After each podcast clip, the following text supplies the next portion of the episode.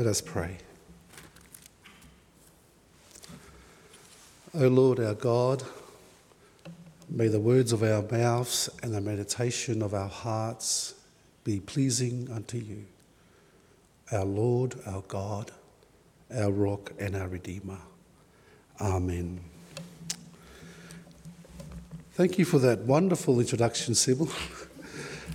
and uh, before I share with you uh, this afternoon from the Word, I'd just like to give thanks to God first and foremost God's faithfulness, God's kindness that we as a people have been called forth.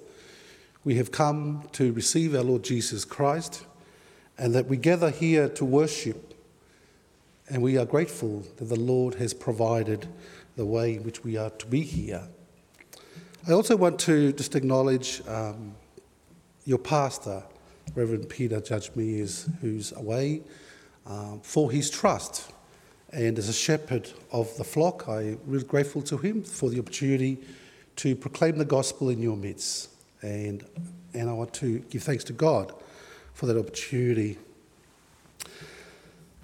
I also want to say thank you for your prayers. Thank you for your prayers uh, for Drusilla, my wife Drusilla, and we are really grateful um, that the Lord is still in control of our lives and that uh, we, are, we are very grateful. We continue this Sunday over the past consecutive Sundays with the overarching theme of standing firm. Each Sunday we've heard from the, uh, the epistle, the Apostle Paul to the Thessalonians, where Pastor Peter has shared with us with God, from God's Word of what that means in terms of the call to stand firm in faith. And today my theme is stand firm by leading a life that is pleasing to God. Lead a life that is pleasing to God. And the question that we have is how are we to live? How are we to live a life that is pleasing to God? And I want to address that question from God's word today as we hear the reading from the epistle reading of 1 Thessalonians. Bit of context for this passage. We know that the Apostle Paul and his co partner Silas had journeyed. They proclaimed the gospel at Thessalonica. In a matter of time, about a month, very short time and space, they proclaimed the gospel and people received the gospel. And a church came into being in Thessalonica. We know that Paul and Silas had to flee from that city because of they were under persecution. And then Paul now sends Timothy to Thessalonica to get news of how the church is traveling. How are the believers, the new believers in Thessalonica, traveling in their faith in God? And he receives news from Timothy that the church not only is traveling well, but the church is actually thriving, it is prospering. Even though, despite persecution has taken place, the church is growing. And so, Paul here writes in this pastoral letter urging the Thessalonians to press on in their faith Continue on in your faith in the Lord Jesus Christ. And so we hear Paul's writing, God's word to the Thessalonians. And I want to invite us to go through just, just eight verses of this passage and how God's word is ministering to us.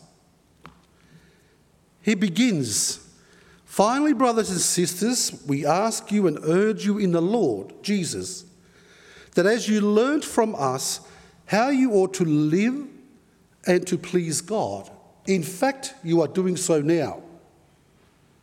You should do so more and more. For you know what instructions we gave you through the Lord Jesus Christ that we have taught you. What is it that has been taught to the Thessalonians? What is it that the Apostle Paul is referring to that has been taught and the instructions that has been given to the Thessalonians? We find in chapter 1 this declaration We proclaim to you the gospel of Jesus Christ. We proclaim to you the gospel not only in word, but in power and in the power of the Holy Spirit and with deep conviction. You receive the gospel. You have come to know that your life is now found in Jesus Christ. And you have turned away from the worship of idols to the one true living God. This is what the Apostle Paul tells the Thessalonians. And that you have come to believe and to have faith in the Lord Jesus Christ, the one in whom your salvation is given. And the Apostle Paul then writes Continue in this faith which you have received. What have they received? They have received the message of the gospel. That in the life, death, and resurrection of Jesus Christ, the Son of God, that Jesus has come, He has died for our sins as an atonement for our sin, that God has brought us back. And they are to believe, to know what God has done in and through Jesus Christ for us, for the Thessalonians, for you and I. And they are to receive this news with faith. The Apostle Paul writes, You have learned or received the instructions Continue now more and more to live out this faith. He's writing to the Thessalonians press on in the faith to which you have been called. And then he says, For this is the will of God, your sanctification that you abstain from fornication, that each one of you knows how to control your own body in holiness and honour, not with lustful passion like the Gentiles who do not know God. That no one who exploits a brother or sister in this matter, because the Lord is the avenger in all these things, and you have already been told and you have been forewarned. For God did not call us to impurity, but in holiness.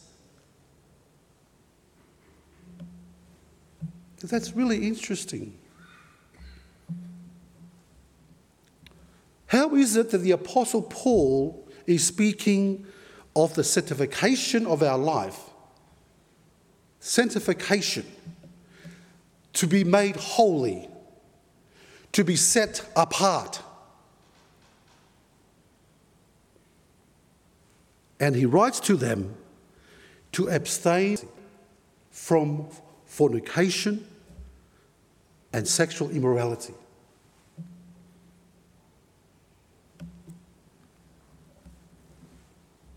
You see the call here for the Thessalonians and to each one of us that we are to receive the good news. That we receive the good news that in Jesus Christ we are offered life. And that when we believe and have faith in Him, we are reconciled. We are justified before God. We are redeemed by his atonement, his death on the cross. He died for our sins. That he set us free from the hold of sin and death.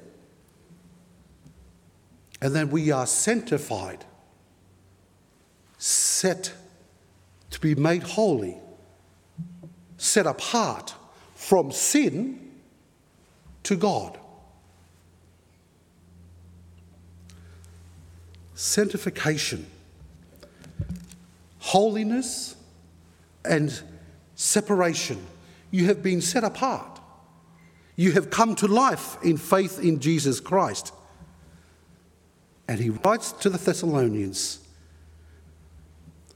that you are to abstain, to know this faith. That's a very difficult thing to hear. He tells the Thessalonians that they are to learn to control their own bodies, not out of lustful passion, but in holiness and in honour to God. This is the call and the process of sanctification, being sanctified in our faith in the Lord Jesus Christ. An ongoing process by whom? Not by us, certainly not by the Thessalonians. They cannot sanctify themselves in relationship to God. This is a work of God. In God's Spirit, we hear in this passage. For you are given the Holy Spirit, that you are called forth and made into the likeness more and more of Christ.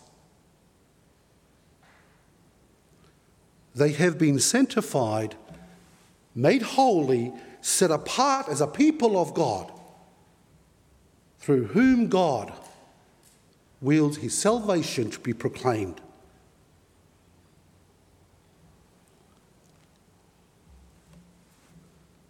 This is the will of God, he says to them, that you abstain from fornication. Fornication is any relationship, sexual relationship outside of the covenant relationship of marriage. We know that. And he tells them, why is he identifying this in a strange way? Because in the culture, the Greco Roman culture of the Thessalonians in this time, in that darkness, there were no sexual moral boundaries. And in the Christian church, in the very heart, the apostle is writing to a pastoral issue that is going on in the church of believers who have come into the faith. That is, they come to believe in Christ. Their old life has gone. They have died. They have turned away from the worship of idols to the one true living God in knowing that Jesus Christ has died for their sins and set them free. They are now to live this life in a way that is honoring and pleasing to God. How do they do that? Certainly not by their own merit, certainly not by their own efforts to justify and to sanctify their lives. We're given in this passage that you have turned to the one true God, the true living God, who gives you the Holy Spirit who is indwelling in you. They have been called, they have been justified and sanctified in Christ. And as the sent people of God, they are to go forth and to proclaim the good news. It's interesting because when we hear this call that you must learn to control your body in holiness and honour, in the rabbinic teaching, in the Hebrew tradition, we find the teaching on the impulses of a person. Every person born is shaped by these two forces according to the Talmudic teachings of Judaism. One is called the good inclinations, the Yetzer Hatov, and the other is known as the evil inclination, which is known as the Yetzer Hara. As a human being, we are born, and these two inclinations are in our lives. Now, as human beings, the belief is that we, they have been given the law, God's law, in order to live according to the will of God. It is God's law which is the gift that holds these two things in balance. That is, the evil inclination of aggression, of hate, of evil, and the good inclination. And so they saw a way in which these, these impulses are held in check according to the teaching of the Torah. So, hence, as a child grows, from the age of once they reach the age of 12 to 14, they go through the ceremonies, the bar mitzvah, in which the child become a child of the law, believing that the evil inclination, the good inclinations, are the forces that shape the human life. And the people of God are blessed for the, by their law. The Gentiles have no hope. They are governed by their natural primitive impulses as human beings. They had no hope. And there's no doubt that this is in the background, particularly for the Jewish believers who have come into the church. And no doubt it is also part of the dilemmas as they come to faith, as they leave the old life and go into the new life in the renewal and their sanctification to live now in a way that pleases God. And so, from a Jewish mindset, the Gentiles are without hope. They are governed by their natural inclinations, which is just evil. The children of Israel are blessed because the Torah, the law, the expressed will of God has been given in order to shape, to bring the child according to the way of the law. We know the situation, there's a dilemma. We would know that in Paul's letter in Romans 7, we find the inner struggle where Paul states out, My mind knows the law of God, and my heart desires to do the will of God, but I see in my member another law at work in my life, but sin. There's nothing good in me, he says, but sin. Even when I desire what is right before God, I cannot do it. I do what I do not want to do. The very thing that I hate, it is what I do. And he puts forth this dilemma of a human being, of how to live a life before God. And then he says, A wretched person that I am, who would deliver me from this body of death? Thanks be to God. It is in through Christ Jesus. So here we find the Apostle Paul and he's writing to, to show that believers that if those of you who are now leading, believing that you've come to faith in Christ, but yet at the same time hold to the law as a, as a backup in case that things don't work out, he says, no, the law has been fulfilled. You are now called by God received by God, and you have heard the gospel, you received in faith, and now you walk the life of faith. The Apostle Paul tells him, and as you do that, it is the indwelling power of the Holy Spirit at work in your lives, make you to sanctify you, to set you apart, to make you holy for God's purpose.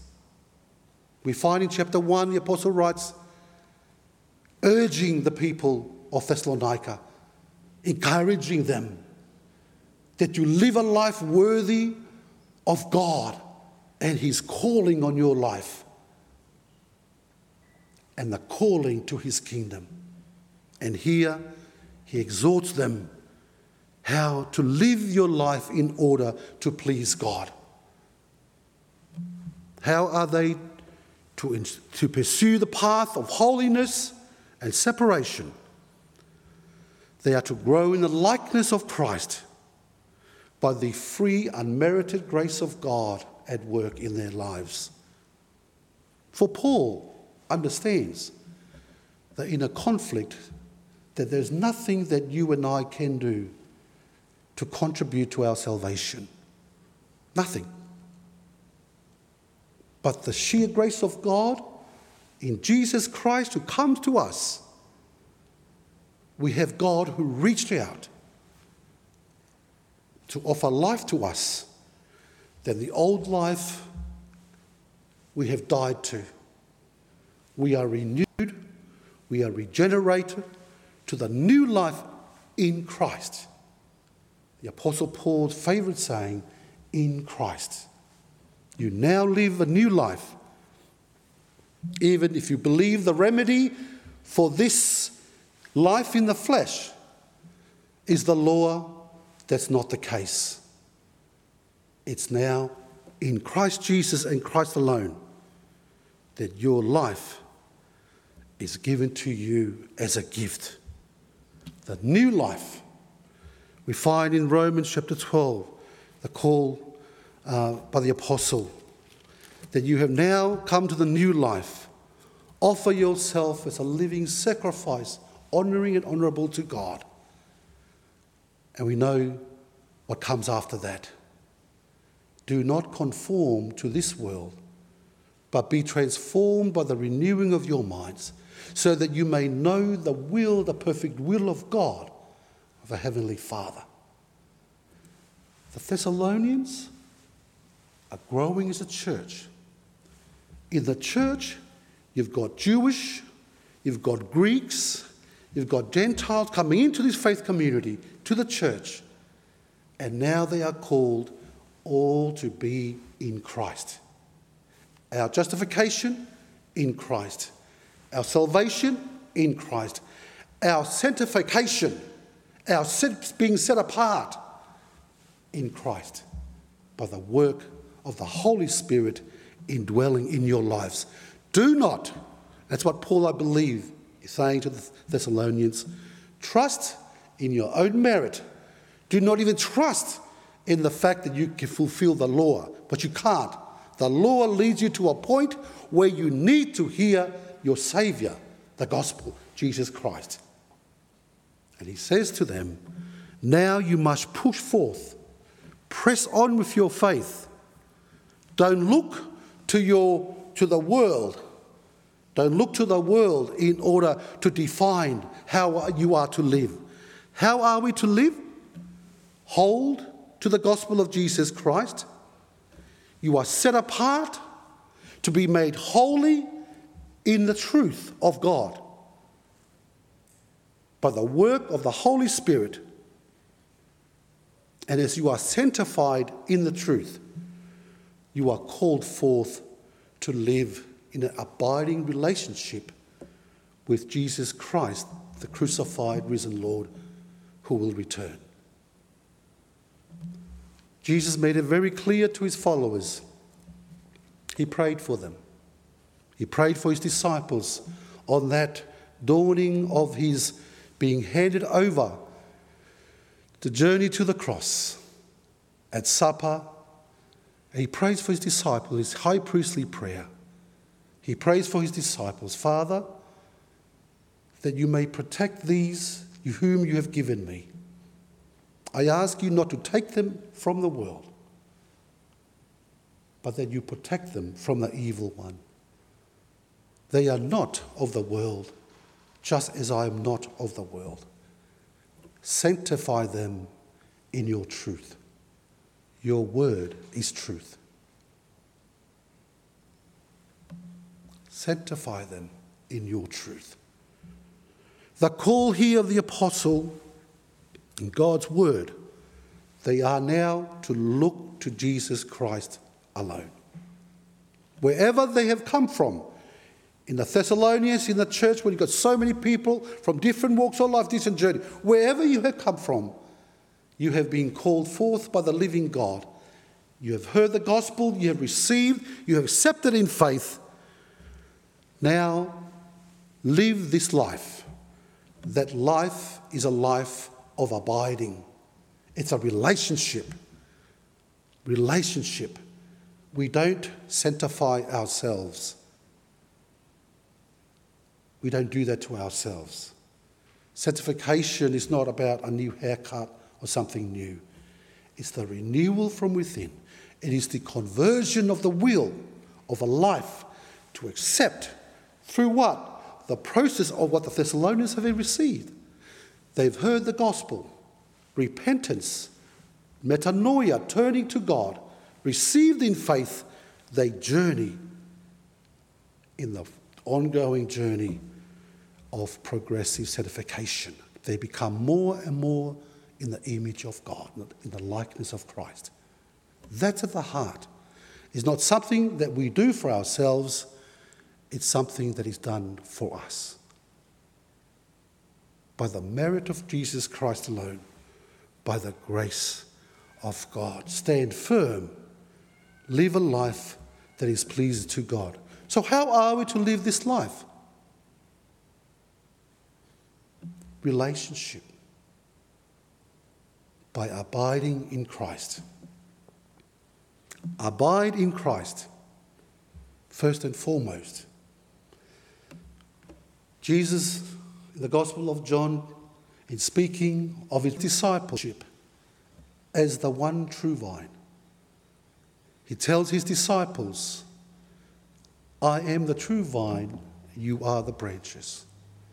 Every branch that does not bear fruit is cut down and burned. Every branch that bears fruit is pruned so that it bears more fruit. Do you remember that story? We're all familiar with that story? Yes. Then Jesus says to them, Abide in me as I abide in you. For just as a branch cannot grow without abiding in the vine, so that you cannot grow apart from him. And then the word says, Because apart from me, you can do nothing. How are we to live a life that is pleasing to God?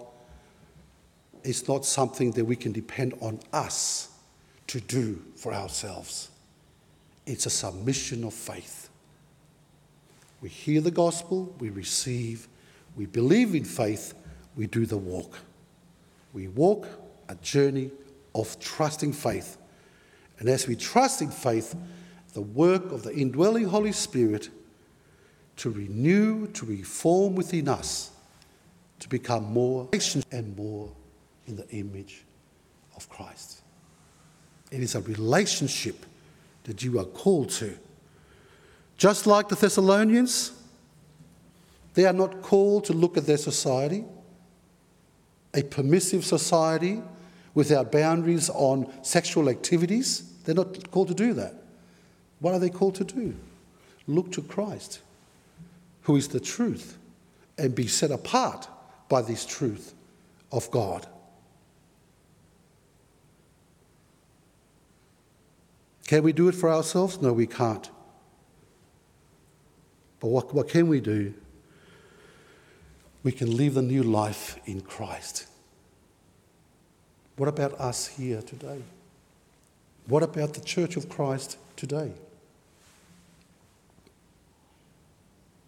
Look outside the church. Look inside the church.